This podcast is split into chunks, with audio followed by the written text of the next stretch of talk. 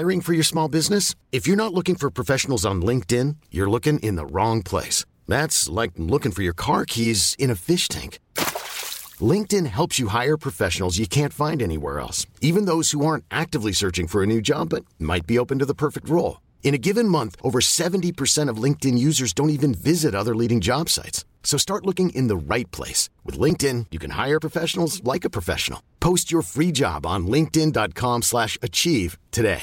Many of us have those stubborn pounds that seem impossible to lose, no matter how good we eat or how hard we work out. My solution is PlushCare. PlushCare is a leading telehealth provider with doctors who are there for you day and night to partner with you in your weight loss journey. They can prescribe F D A-approved weight loss medications like Wegovy and Zepbound for those who qualify. Plus, they accept most insurance plans. To get started, visit plushcare.com slash weight loss. That's plushcare.com slash weight loss.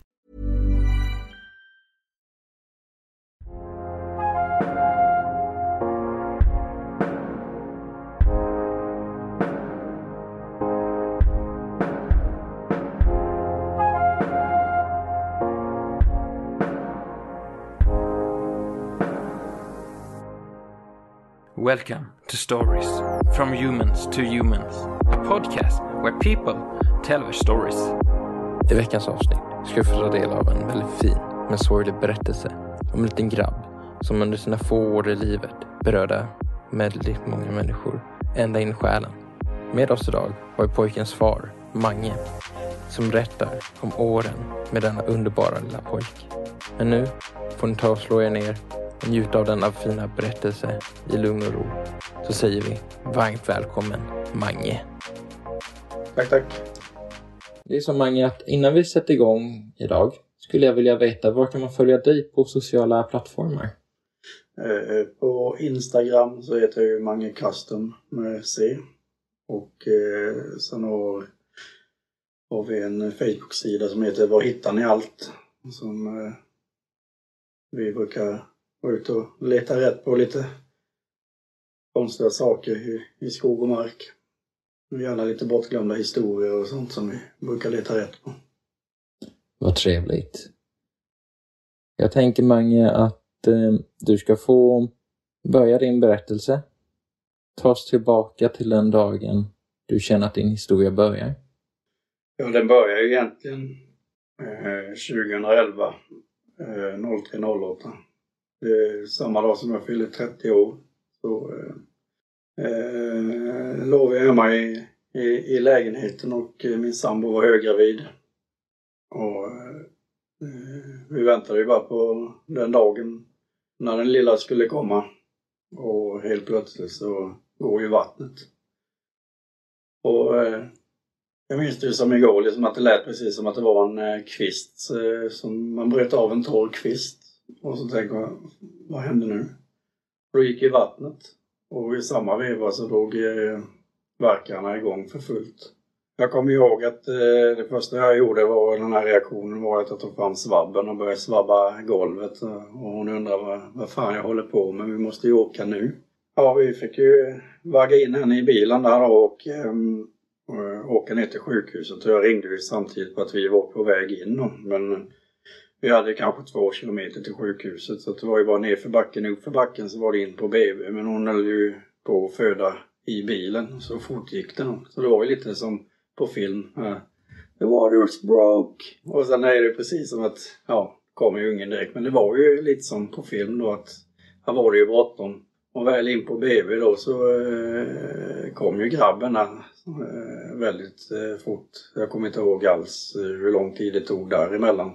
Tills han var ute, men det, det, det gick fort. Och allting var ju normalt.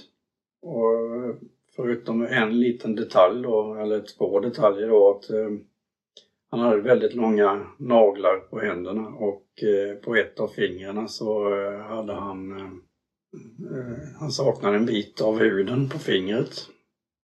Och det förklarar de med att... Eh, Han hade förmodligen suttat på fingret så hårt i magen, så att eh, det, det skulle läka av sig självt. Ja, ja, ja, men det lät ju rimligt då, liksom, man, man vet ju ingenting annat. Sen var det ju hem och eh, Eh, det här såret ville ju inte riktigt läka där. Så när vi skulle tillbaka på det här P K U-testet efter fyrtioåtta timmar tror jag det var.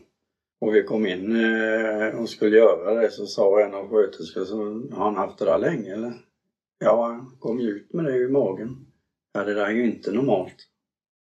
Nej, men det fick vi ju förklarat tidigare att, eh, att han har förmodligen suttat på fingret då.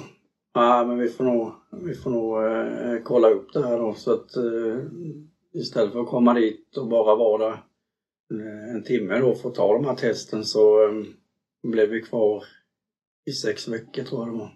Och redan efter första dygnet så uh, märkte vi att när vi var där inne, för vi blev inlagda på neonatal där på, på isolerad avdelning. Då märkte man ju att det här var ju inte något som var vanligt. Och efter vi skulle byta blöja där inne så märkte vi att det började uppstå en massa blåsor i huden. Och rumpan då, som det var ju, blev ju små, små blåsor därvid. Och vi hade ju ingen aning och det var ingen som kunde förklara vad det här var för något.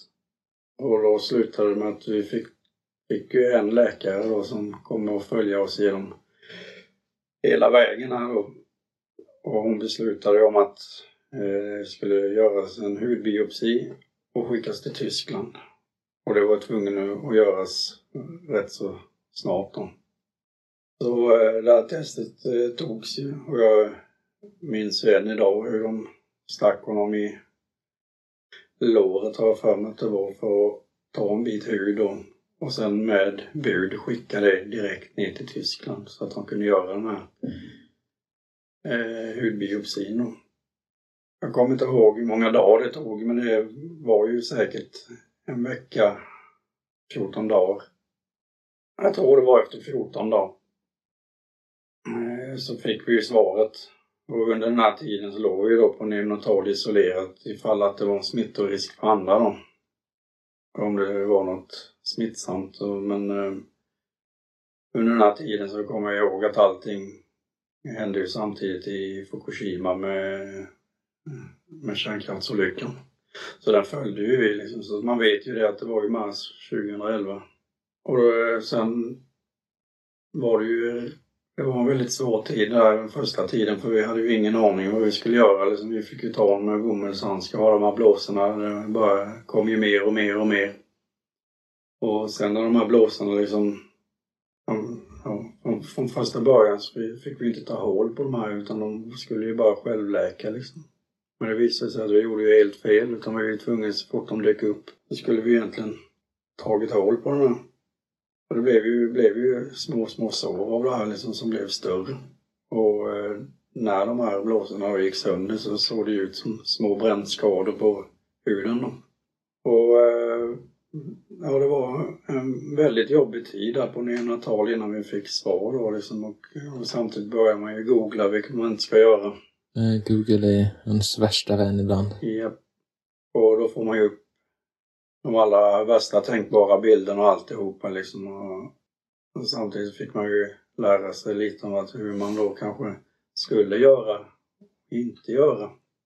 Efter en tid så kom ju den här läkaren in då och berättade att hon hade fått svar från Tyskland då på hudbiopsin. Och vi fick ju sätta oss ner och man såg redan på hon i dörren att det, det här var ju inget bra svar när det kom, så att hon sa ju det att Hugo har en sjukdom som heter epidermolysis bullosa, förkortad E B, och hans version hette Junctional Epidermolysis bullosa Herrlitz.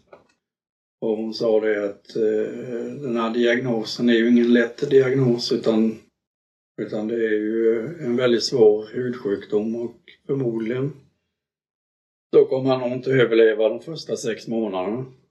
Oftast brukar de gå bort bara de första veckorna, och en del blir kanske fyra månader och en del kanske blir sex till åtta månader. Och det är ju så, så det har sett ut liksom bland de här barnen.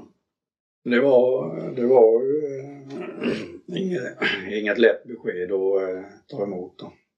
Och efter det så vet jag faktiskt inte hur länge vi var där på, på neonatal. Jag vet inte ens om vi var där i sex veckor. Eller om vi kanske bara var där i två veckor. Eller vi kanske var där i fyra veckor. Just, men ja, det är som sagt, tiden blir så, eh, det blir så konstigt. Mm. Den stannar upp och flyger på samma gång. Precis. Men jag vet i alla fall att vi blev ju kvar där på neonatalet ett tag. Men vi var ju inte isolerade längre för att det var ju inget smittsamt. Och då för att förklara den här sjukdomen lite, lite enkelt då, så är det ju att, eh, att han saknade ju klistret som håller ihop hudlagren. Så eh, allting som skaver eller att man stöter emot eller eh, skapar ju blåsor då. Och i värsta fall då, om man går emot något så hårt så då glider ju huden av. Om man ska göra en tuff jämförelse så du vet när man skär ost på morgonen och bara skär av osten. Så glider huden av.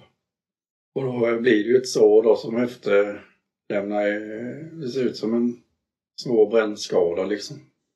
Då fick vi ju helt enkelt lära oss att, att ta hand om det här då med både sjukhusvård och... och den första tiden var ju väldigt jobbig då, i alla fall det första året då. För att man märkte ju på honom att oavsett att han var så himla svårt sjuk så var han ju så pigg och glad hela tiden och det var ju liksom fullt ös. Den första tiden så hade vi svårt att få assistans. Men sen när vi väl hittade rätt person och så helt plötsligt så hade vi ju full assistans till honom. Och det var väl det som gjorde att allting blev så himla mycket lättare. Men samtidigt så var man ju slut redan de första sex månaderna liksom. Alltså den utmattningen du måste ha känt och desperationen att ens få beskedet att ens barn har någon jobbig sjukdom som man inte kan göra något åt och att den inte kommer att överleva. Det är, jag tror inte att många människor alls kan föreställa sig tanken hur det måste vara. Du måste ju gått sönder inombords. Det är ju det som är, är det märkliga. Liksom att det är ju bara... Man får ju bara bita ihop. Och kämpa på. Och det som jag brukar säga liksom att i och med att det såg så dystert ut så blev det ju att vi tog i varje dag som den kom och försökte göra det bästa utav att med de förutsättningar vi hade för dagen. Det blev ju väldigt mycket äventyr med den här grabben för att han gillade ju allt som hade med bilar och motorer och eh, lastbilar och sen var han ju väldigt förtjust i, i djur också och eh, man märkte ju liksom det på djuren som vi träffade liksom att det här är ju de blev väldigt lugna och var väldigt försiktiga med honom. Vilket man inte ofta ser heller. Det var oftast när hundar som hoppar, liksom de hoppar ju. Men här såg man liksom att de gick fram försiktigt och nosade. Och, och så blev de kedis med varandra liksom. Vi brukar ju alltid fokusera med på det positiva hela tiden. För att eh, jag har ju en sån klar bild i huvudet liksom när... När vi ska göra en av de här omläggningarna liksom, som fick göra varje dag på honom för att sköta om alla hans sår. Eh, just detta minnet har ju etsat sig fast och det är ofta jag tänker på att, liksom, att han, han sitter ju där på skötbordet och vi har tagit av honom alla förbanden. Och, eh, han ser ju rent av för jävlig ut. Men samtidigt så sitter han där och skrattar och ler och vi har så jävla roligt. Och jag fattade, jag stannade ju upp som tänker liksom bara, hur, hur fan kan han sitta där och skratta? Alltså han ser ut som kriget själv liksom. Han är, ja, han har så mycket sår på kroppen, både fram och baksida och armarna liksom. Men samtidigt så är han så himla glad. Jag har jag tänkt på det så många gånger, det är många gånger som jag återkommer till det. Alltså, hur jävligt livet än må vara så finns det alltid någonting man kan le och skratta åt. Ändå. Och då är det ju det vi fortsatte leva på. Och det är ju det jag lever på än idag. Det är det jävligt och så vidare, så brukar jag ju tänka tillbaka på just den dagen. När jag sitter där och, och skrattar, och förmodligen har väl jag då gjort en avledningsmanöver då för att han ska bli gladare. Och oftast var det ju bara spring, låtsas springa in i en vägg eller trilla på stället eller göra någon annan charad liksom. Så man var ju världsmästare på att trolla bort det onda och, och vända om det till någonting positivt, och då bröt ju det här dåliga till, till glädje istället, och det kunde ju skifta väldigt snabbt. Och då brukar vi säga istället också att det är så mycket roligare och roligt än, och det är ju tråkigt och tråkigt, så det är ju bättre att vi har roligt istället. Och då körde vi väldigt mycket de här äventyren varje dag. Vi hade ju någonting som vi kallas för lastbilstittarfrukost. Och då var det ju att eh, antingen att jag eh, åkte ner till, till Ica då, och köpte nybakta frallor. Medan eh, ja, Hugo då gjorde, gjorde sig i ordning hemma då. Eller så kom kanske en kompis förbi och då hade han med sig frallor, eller hon. Då gick vi ju en skogsväg väg bort till E tjugotvå. Och där kunde vi sitta från tidig morgon till tio elva och bara titta på lastbilar och maskiner. Och det gick ju så långt liksom så att vi hade ju schemat för Polenfärjan när den kom in och ut. För då visste vi att när den kom in, då kom ju lastbilarna också. Så vi satt ju där varje morgon vid de här tidpunkterna, och kvällar också för den delen. Och eh, han gillade ju när det tutade då liksom, så att... Eh, De visste ju att han satt där varje morgon, så att eh, de började ju tuta långt borta. Gud vad snällt och trevligt för Adam.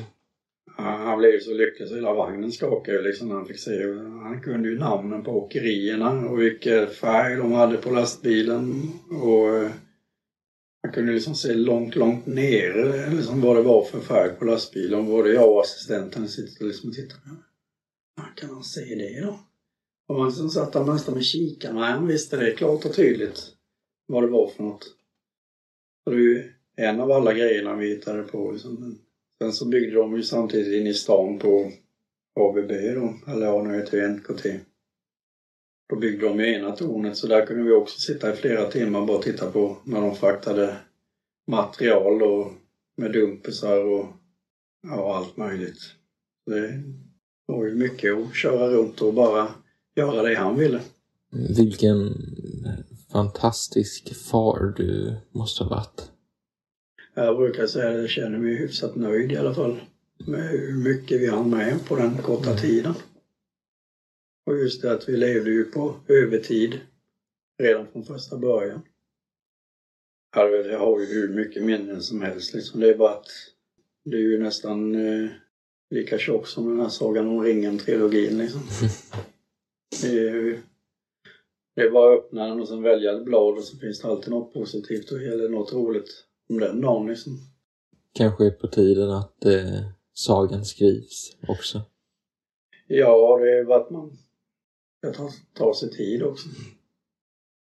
Det är ju smärtsamt men rofyllt.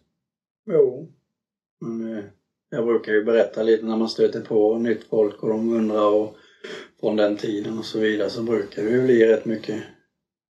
Mm. Det blir rätt många historier liksom. Och det finns ju oftast, det är ju nittiofem procent av alla historier med är enbart positiva. Mm. För att det är ju så man minns att oftast. Man har ju faktiskt förträngt mycket av det här hemska i, i det här, i och med att han levde ju inte ett lätt liv. Och det måste ha gjort fruktansvärt ont. Men samtidigt så visste han ju ingenting annat vad normalt var. För honom var ju att leva ett liv med sår och förband. Det var ju normalt för honom. Mm.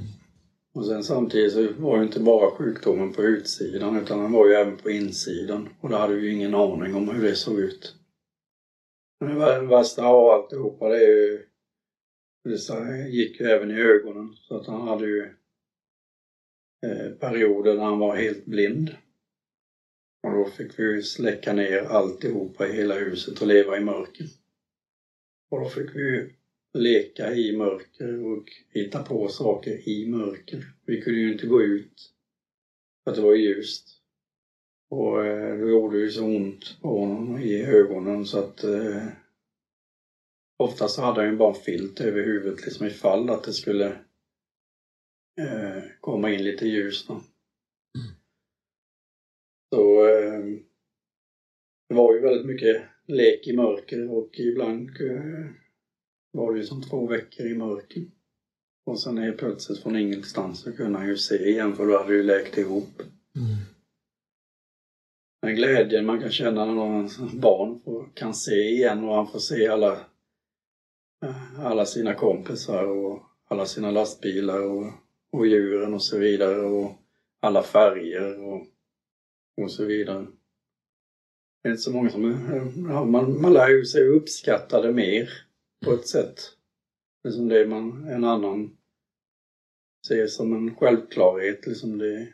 Det bara dras undan för någon annan liksom. Och sen, ja. Någonting jag äh, undrar över det är ju hur, hur ändrade dis, ditt liv när du fick veta att det var så här illa? Det var ju att jag fick lägga all fokus på honom liksom. Det fanns inget annat. Jag fick sätta mitt liv på paus liksom.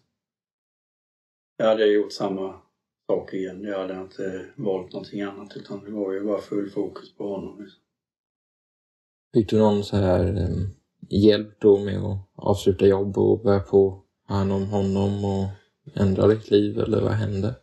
Ja, jag pluggade ju då eh, när han kom eh, till verktygsmakaren och eh, jag lyckades ju genomföra studierna till slut liksom. Men efter det så blev det ju inget jobb utan det blev ju att vårda honom i hemmet då.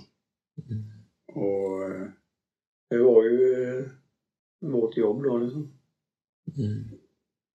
Det var ju mer än hundra procent. Det var ju, det var ju man lämnar ju inte jobbet liksom. Fast man såg det inte som ett jobb utan mer som att man var passad på heltid liksom. Det var ordagrant, hundra procent av ens tid. Ja. Jag tänker mig. Hur var en dålig dag då? Vad var det, tänk de tuffa, jobbiga sakerna? Ja, det var ju den här, fanns, i och med att han hade så mycket sår så gick ju upp och ner där. Ibland kunde han ju faktiskt vara väldigt fin. Men ibland blev det, blev det ju infektioner och sånt och då fick vi, då fick vi vara på sjukhuset då. Vi var ju på, på barn. Vi hade ju liksom stående tid där inne för att vi var tvungna att kontrollera hans värden och alltihopa. Vi tog ju mycket prover och kontroller på honom och just för att kontrollera då, så att han inte hade infektioner och det i kroppen och hålla bukt på det. Så att, men ibland blir det ju av förklarade skäl liksom, det är ju som vilken person som helst har du öppna sår liksom, så blir det ju infektioner. Mm. Särskilt sommartiden och det blir ju, det är ju ingen bra kombination. Då blev det ju sjukhusvistelse och sånt. Men även där hade vi ju liksom fullt hus. Han hade ju assistent, assistans dygnet runt liksom. Men två assistenter och kör slut på dem på en dag, det var inga problem. Det fanns liksom energi över till, till fler. Det är helt rätt. Mm. Uh, antar att han lärde dig verkligen det här att när livet uh, går bakåt så fram verkligen med mer energi och glädje. Ja. Jag kan verkligen um, föreställa mig situationen när du är där inne i sjukhuset och ändå ser grabben med all energi i alla dessa stunder. Det är jätte, jätteskärande på högsta nivå. Vad hände med tiden då? Jag vet ju att du pratade om att han överlevde i, ändå i tre års tid. Ja, det blev ju tre år, två månader och tre dagar. Datumet liksom, det, har ju, det kan ju räkna ut i och med att, att jag vet att det var så länge liksom. Men datumet, det, det fejdar bara bort liksom. Jag vet ju sista tiden där som hade han ju varit, äh, haft en av de här äh, när vi har levt i mörker igen liksom med ögonen. Det var ju på våren i, i maj då, och våren hade börjat komma. Då hade vi precis kommit ur den här mörka perioden då, och um, han, var, han var så himla glad över att man verkligen kunde få se alla färger och, och alla grejer han kunde få se igen. Och då kom vi ihåg att vi skulle in till sjukhuset på ännu ett rutinbesök där då, och, och på vägen in då så har ju rapsfälten blommat. Och han bara säger till mig, titta pappa, titta vad gult var det. Oj, oj, oj. Åh vad fint. Och sen genom rapsfälten och så var det in på sjukhuset, och sen lekte vi ju där och, och precis som vanligt, och sköterskarna och allihopa var ju lyriska för att han såg ju igen, och det var ju som vanligt fullt ös. In och leka, in på lekterapin liksom, och laga mat och allt vad det nu var och vilka grejer de nu hade för sig. Och läkarna är precis som vanligt, han fick leka av sig, och sen kom de och hämtade honom när det var dags, och sen tog vi blodprovet och de blåste såpbubblor och gjorde allt möjligt och tjoade och kimmade, och det var precis som vanligt igen. Den helgen skulle han ju sova hos sin mor då. Jag lämnade ju honom på fredag eller lördag, det kommer jag inte ihåg. Och sen släppte jag av honom där för att eh, hans bröder då skulle ju vara hemma. Och det var ju det bästa han visste liksom. Och då släppte jag av honom där då, så att de eh, fick umgås då. Och eh, han skulle ju även sova över där liksom. Sen kom jag ihåg att jag skulle förbi där och släppa av lite grejer. Och tänkte att ska jag ringa på eller inte? Jag lyssnade lite i, i brevlådan och hörde att det var ju fullt hus och de skrattade och grejer. Och jag tänkte, nej, nej, men det, det får vara dem. Det, de var så himla kul så att jag skulle inte jag komma in där och störa. För att, ja, ja. Bara för att de skulle få egen tid liksom. Så att, jag tycker det var, var roligt. Och sen på natten där så somnade han in i sömnen. Kroppen orkade inte längre utan den gav upp. Mm. Och sen så här efterhand så var väl det det bästa som kunde hända liksom, att han så bara somnade in precis som vilken kväll som helst. Sen slutade hjärtat att slå. Det ligger mycket i det du säger, att det nog var det bästa som kunde hända för hans skull. Och ha glädjen hela vägen in. Och sen, som vilken kväll som helst. Ja, precis. För alternativen utöver det där var ju inga snälla alternativ. Var nog det mest humana för honom. Det låter ju liksom fel när man säger. Men, ja, och så blev det. Mm. Det gick allting till för dig. Jag fick ett samtal där på natten att man var på väg in till sjukhus. När jag kom in där på akuten då, det var ju för sent liksom. I'm Sandra, and I'm just the professional your small business was looking for. But you didn't hire me, because you didn't use LinkedIn Jobs. LinkedIn has professionals you can't find anywhere else, including those who aren't actively looking for a new job, but might be open to the perfect role, like me. In a given month, over seventy percent of LinkedIn users don't visit other leading job sites. So if you're not looking on LinkedIn, you'll miss out on great candidates like Sandra. Start hiring professionals like a professional. Post your free job on linkedin dot com slash achieve today. Millions of people have lost weight with personalized plans from Noom, like Evan, who can't stand salads and still lost fifty pounds. Salads generally for most people are the easy button, right? For me, that wasn't an option. I never really was a salad guy. That's just not who I am. But Noom worked for me. Get your personalized plan today at noom dot com. Real Noom user compensated to provide their story. In four weeks, the typical Noom user can expect to lose one to two pounds per week. Individual results may vary.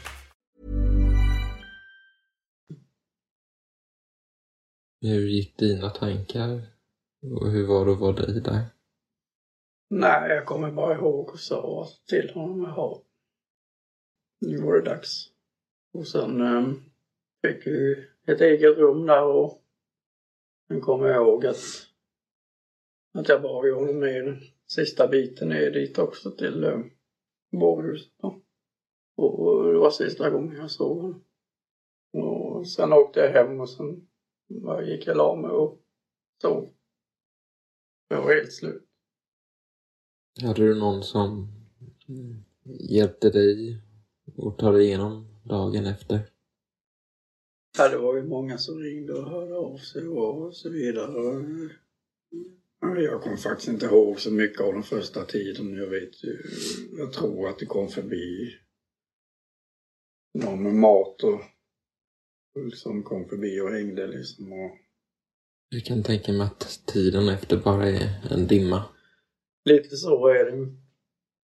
Jag vet inte hur många, hur många dagar och så vidare. Men jag vet ju bara att, att man försökte sova en del. För att man var ju rätt trött. Um, jag kan förstå det. det är all utmattning. All den inre stressen ändå som man måste ha haft under alla år. Och sen när det väl är över med. Försöker ta sig vidare. Nej. Nej, det är som jag sagt tidigare. Att jag vet inte om jag gick in i väggen eller om jag tog dörren. Liksom. Det, det har helt klart satt sina spår. Liksom. Än idag är man ju rätt liten. Liksom. Hur var det då direkt efter det här? Ja, du sa att du mer eller mindre gick in i väggen eller dörren eller vad den kan kalla det. Där är ju minnena rätt diffusa. Liksom så här. Där är det ju bara ett vakuum egentligen. Jag vet ju bara det att den här dödsångesten som man har levt med för hans skull. Liksom, den, var ju, den försvann ju i stort sett samtidigt med honom. Men allting annat som man lever med än idag. Liksom, det är ju att man har ju både fysiska och psykiska. Ja, jag vill ju inte kalla det för problem men...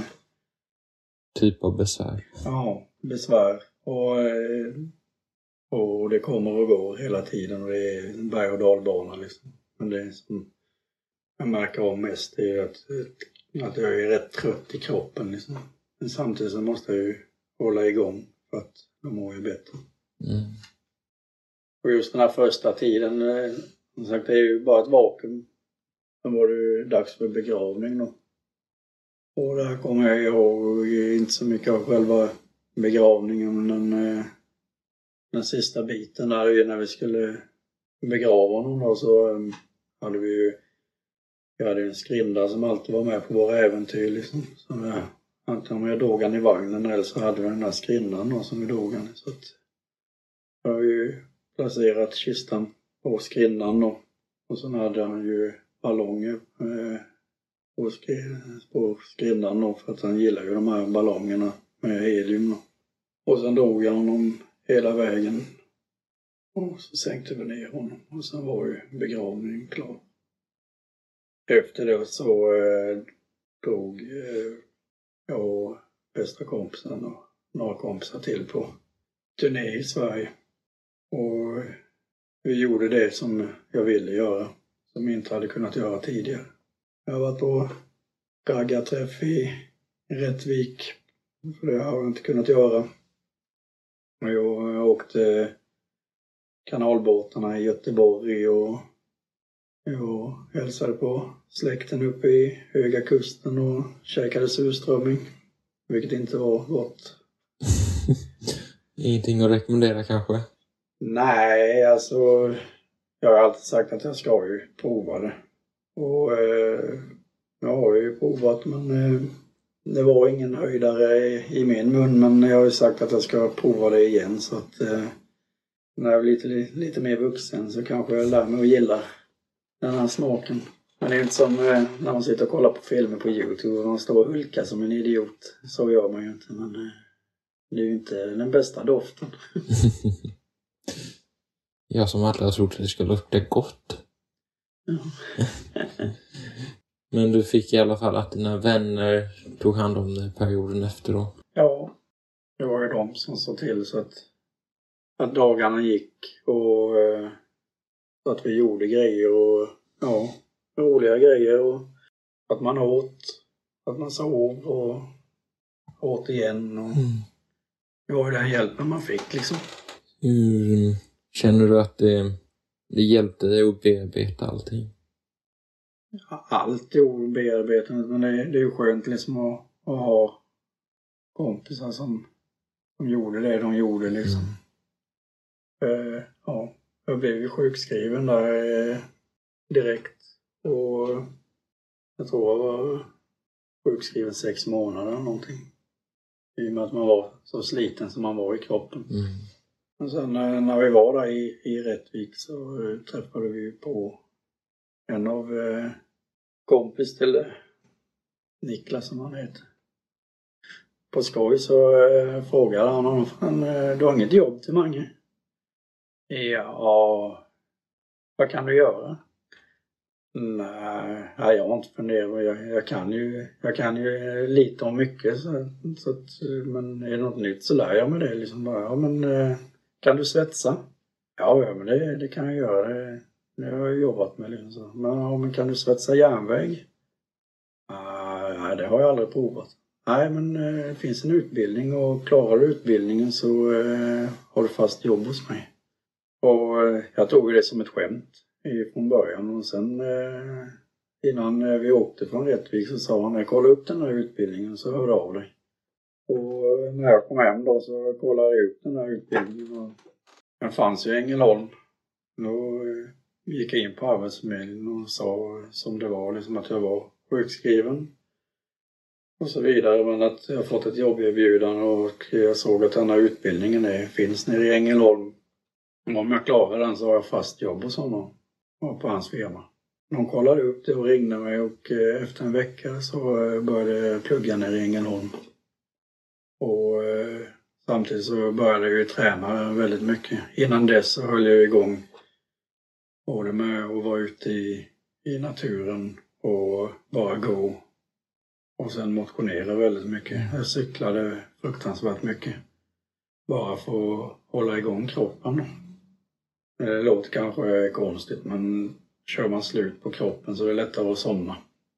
Och jag hade väldigt svårt för att sova. Fullt förståeligt. Det är ju, desto tröttare både kropp och sinne, desto enklare att somna. Framförallt kan jag tänka då när man bär på denna sorgen med. Och jag hade ju väldigt mycket sömnproblem också. Jag vaknade ju väldigt snabbt med det här rycket som man, när man håller på att trilla ut ur sängen. Och det var ju flera gånger på natten att jag kunde ju inte sova ordentligt. Men när jag väl började motionera och, och träna och samtidigt var ute i, mycket i naturen och så blev ju det en form av självmedicinering. Och när jag hade kontakt med vården så fick man ju erbjudande om, om man ville ha någonting för att hjälpa. Men det så avsade jag mig redan från första början för att jag ser inte, jag personligen ser inte det som ett alternativ. Du fick inte gå och prata med någon då? Jag hade ju en kontakt men det hjälpte liksom inte mig. Jag har väldigt svårt för någon som sitter på andra sidan och frågar mig hur det känns. Men de har ingen aning om hur det känns. Eller ens varit i närheten. Och nu menar jag kanske inte just sjukdomen i sig. För det är, det är ju väldigt få som har varit med om detta. Men just kanske varit med om ett dödsfall i familjen. Eller att man förlorar sitt egna barn. Eller att man kan relatera till någonting. Jag tror någon... Det har nog hjälpt mig mer att prata med någon som varit med om samma sak. Det har jag ju försökt nu även så här några år efteråt att hitta någon som är äldre än mig. Kommit så pass långt i sin sorg liksom att kan prata om hur, hur de gjorde. Likadant som att jag kan ju nu i efterhand kanske hjälpa någon annan. Med hur, vad som funkade för mig. Det är ju, just med mediciner och alltihopa har jag ju väldigt svårt för, för att jag tror att jag hade skjutit på alltihopa. Och sen hade det kommit ja, en käftsmäll och då kanske jag inte hade suttit här idag. Mm. det är liksom en annan jag pratar med att det är, medicinerna kanske de gör det nyttigare eller tillstånds för omgivningen men inte för sig själv i längden. Ja, det kan vara så. Jag har ju ingen erfarenhet av medicinering så att... Mm. Nej, jag, jag tror att du gjorde ett klokt val där. Att bearbeta det på annat håll. Ja, det tror jag med. Jag brukar säga att naturen är nog den bästa med, medicinen. Mm. Om man bara ger det tid. Mm. Hur, hur har livet varit då, alla dessa år efter nu då? Nej, som jag sa fick jag ju hoppa på utbildningen där. Och jag klarade ju den. Även att det var bitvis väldigt eh, jobbigt i huvudet. Då. Mm.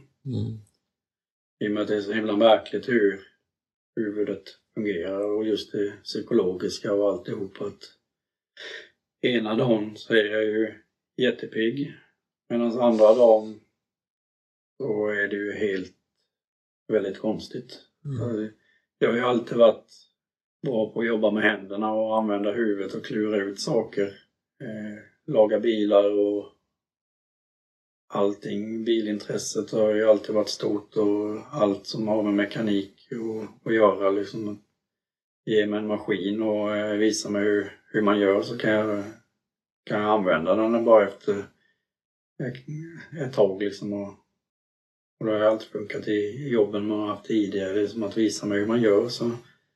Så löser sig resten. Men vissa dagar kan det ju vara att slå i en spik.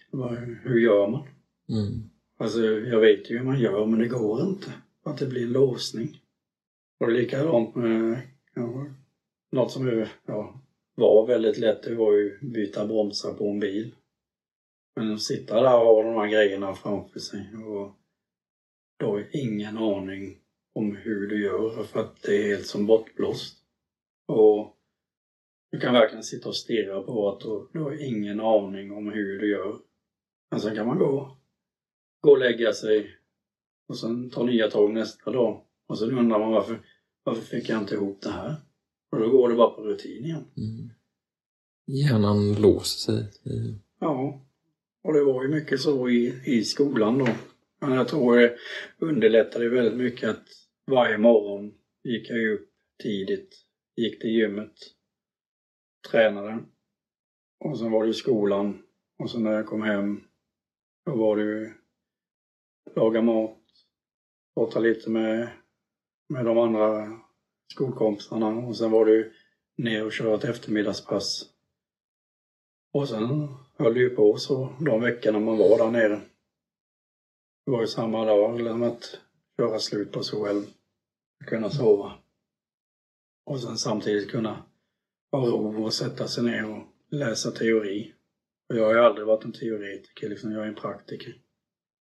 Men eh, nittio procent av de andra som är där nere också är ju också praktiker, de är inte så teoretiskt lagda.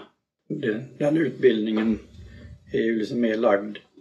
Visst, du måste ju klara den teorin, men många av de som jobbar med det här liksom är ju praktiker och inte teoretiker.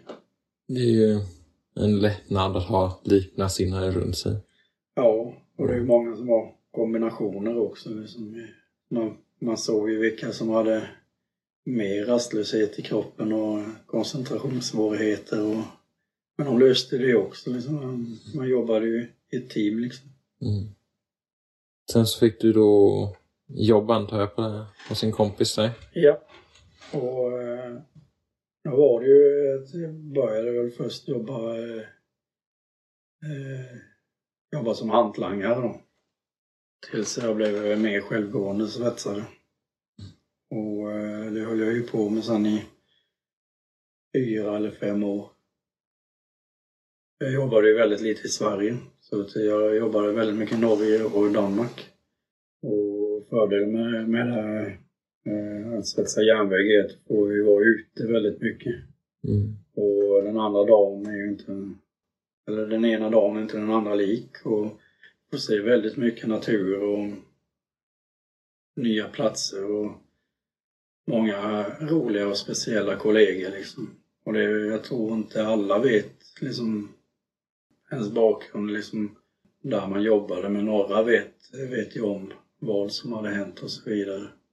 Nu jobbar jag ju inte med det idag, men det, jag kan ju sakna kollegorna framför allt och hur kul yrket. Även om det var tungt så hade vi ju väldigt roligt. Mm. Och just det att man fick se väldigt mycket fantastiska platser just i Norge. Så har de ju väldigt fin natur. Och även Danmark har ju faktiskt mycket sevärt. Jag vet inte hur många mil man har rest, men jag har inte varit mycket hemma. Jag har ju liksom inte haft någon hemlängtan. Då var det bättre att jobba. Mm. Jag förstår det helt. Du hade ju inte längre ett hem, om man säger så. Nej, det var ju bara ett hus mm. som stod där ute på landet. Mycket mer var det inte. Mm. Det var istället att åka hem och tvätta sina kläder och, och inte mycket mer mm. än så. Jag, jag vet inte, men har du tagit ifrån det då att du känner att du har ett hem och familj? Och... Ja, jag åkade ju träffa någon och lurade ner henne till eh, denna delen av Sverige, så långt sydöst man kan komma. Första tiden så eh, var jag fortfarande iväg och jobbade. Sen tyckte väl hon att det kanske var dags att försöka hitta något på hemmaplan. I samma veva så eh, blev ju firman uppköpt som jag jobbade för då. När bara en tid efter vi blev uppköpta så blev jag varslad. Vilket jag tyckte var väldigt märkligt, men eh, så blev det. Men jag var inte orolig för att jobb finns det alltid. Så länge man vill. Svetsare på järnvägen, det är ju, det är ju inte, inte så att man kan välja att vraka, utan det finns ett begränsat antal. Och jag sökte ju mig till Kalmar då istället. Och började jobba på hemmaplan och eh, de var intresserade och så vidare. Men eh, då hade ju den firman köpt upp, eller ägde redan här nere. Och i och med att jag blev uppsagd så kunde jag inte återanställas inom den, det bolaget. Det skulle bara bli en massa krångel och då sa jag att då kan det vara. Då, då hittar jag någonting annat. Och då hittade jag ett nytt jobb på hemmaplan och, det, och där har jag varit i två år. Kanske tre, tiden går fort. Så istället för att fara runt i halva Norden så eh, har jag fem minuter till jobbet. Mm. Skönt. Ja, det är faktiskt väldigt skönt. Det händer ju att de ringer och frågar om jag funderar på att komma tillbaka till järnvägen. Det är ju samma sak att jag saknar kollegorna. Men jag saknar inte alltid jobbet. Även att det är kul att sätta sig i järnvägen. Så. Tungt jobb. Väldigt tungt. Och jag är ju inte, som jag brukar säga, att jag är inte byggd för det där jobbet. Jag har inte de rätta proportionerna, men... Om man bra hantlangar och kollegor så löser sig det mesta. Ja, jag tror inte att eh, något sånt hantverkyrke från svetsning till eh, byggare till allt annat att någon riktigt är gjord för att eh, göra det hela livet. Nej, här man, man såg ju på de äldre kollegorna liksom att de blir ju rätt slitna med åren. Och sen nu idag har du då både kärlek och eh, ja... ett hem igen kanske. Man märkte ju det som att man började ju få en hemlängtan. Mm. Och den hemlängtan har jag inte haft på bra länge liksom. Bor du kvar i samma hus eller har ni flyttat eller? Ja, jag bor kvar i samma hus och hans rum står ju kvar i samma skick som det var den sista dagen han lämnade i stort sett. Och det jag vet inte när man ska åka ta tag i det där, men eh, det kommer någon tid till det också. Mycket grejer som jag har kunnat skänka bort och, och något som har kanske sålts för småpengar liksom, som någon annan hellre kan ha nytta av istället för att det bara står och blir dammigt hemma hos en annan. Liksom. Mm. Eh, jag ser ju mer att någon gläds av, av att det används än att det står och bara dammar i ett hörn. Har du några drömmar för framtiden med att utöka familjen idag eller? Nej, jag det, jag har liksom inte den dragningen eller man måste säga att det, nej. Mm. Det, det, det får vara. Jag lånar hellre andras ungar och eh, leker med dem. Och sen eh, så kan man lämna tillbaka dem sen. Få sig godis helst. Låter som en klokt sätt också att se på att du tar att... Ja, jag, är, jag gillar ju ungar liksom. Det är, det är kul att leka med ungar liksom. Man, ja, man, är ju, man är ju fortfarande då som du liksom... lekpappa, fast nu är man ju lekpappa åt andras ungar emellanåt. Mm. Och håller på med sina konstigheter och upptåg. Det gör du helt rätt i mig. Ja, ja det är kul. Det är, som sagt, det är kul och roligt. Det är det. Ja. Och det är ju någonting du verkligen har lärt dig också. Ja, det, det har man ju. Mm. Någonting jag, jag brukar fråga... alla som jag pratar med dig, om du skulle vilja ge något tips och råd till folk i sit- liknande situationer som du har varit igenom. Vad skulle du vilja säga då till dem? Tiden efteråt liksom, så är det väl där att man, att man inte ska sitta still och kanske sitta i den där fåtöljen och stirra in i väggen och gå in i sig själv. Det hjälper inte. Orkar man, det är bättre bara, man kan fundera medan man går eller man kan fundera medan man cyklar eller naturen har ju alltid hjälpt mig. Jag gillar ju att vara ute i naturen. Och det här med att man kan ligga och grubbla halva natt, nätterna liksom och inte komma fram till någonting. Men jag brukar säga liksom att om man inte kommit fram till något vettigt svar vi, nu säger vi elva på kvällen, så kommer du förmodligen inte ha kommit fram till klockan två eller tre på natten heller. Och inte fyra heller. Då är det bättre att sova på saken så kanske du har ett svar på morgonen. Mm. Sova är ju, är ju väldigt viktigt egentligen om man tänker efter. Och sen samtidigt kanske hitta någonting som man tycker är roligt. Och det spelar ingen roll vad det är, när liksom om man gillar att sticka eller... träna, lägga pussel, allting bara för att aktivera sig liksom och kanske kunna tänka på någonting annat. Då blir ju det liksom som en form av avslappning i, i huvudet.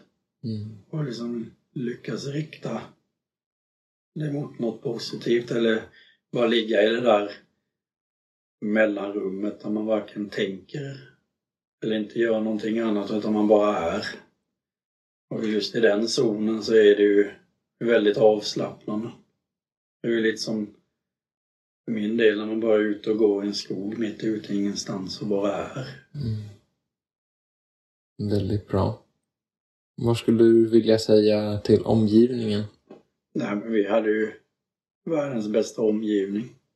Det hade vi ju för att det var ju väldigt många som kom på förbi och hade trappfikor. Då satt man i trappen och, och fikade och bara hängde liksom. Alla som ställde upp med och komma förbi med olika maskiner och de som hjälpte till så att han fick åka olika maskiner liksom och hitta på grejer. Jag tror han var och ett och ett halvt. Han körde sin första grävmaskin liksom. Och man såg att det liksom satt lite i händerna hur man gjorde. Det var ju väldigt häftigt så här. Och sen bara rullade det ju på. Och det var alltid någon som hörde av sig. Ja men nu har jag den här. Jag, vill, jag kan komma förbi. Eller om ni kommer bort så kan ni få åka. Ja men gärna. Nej, så vi hade ju världens bästa omgivning. Allt från de på sjukhuset.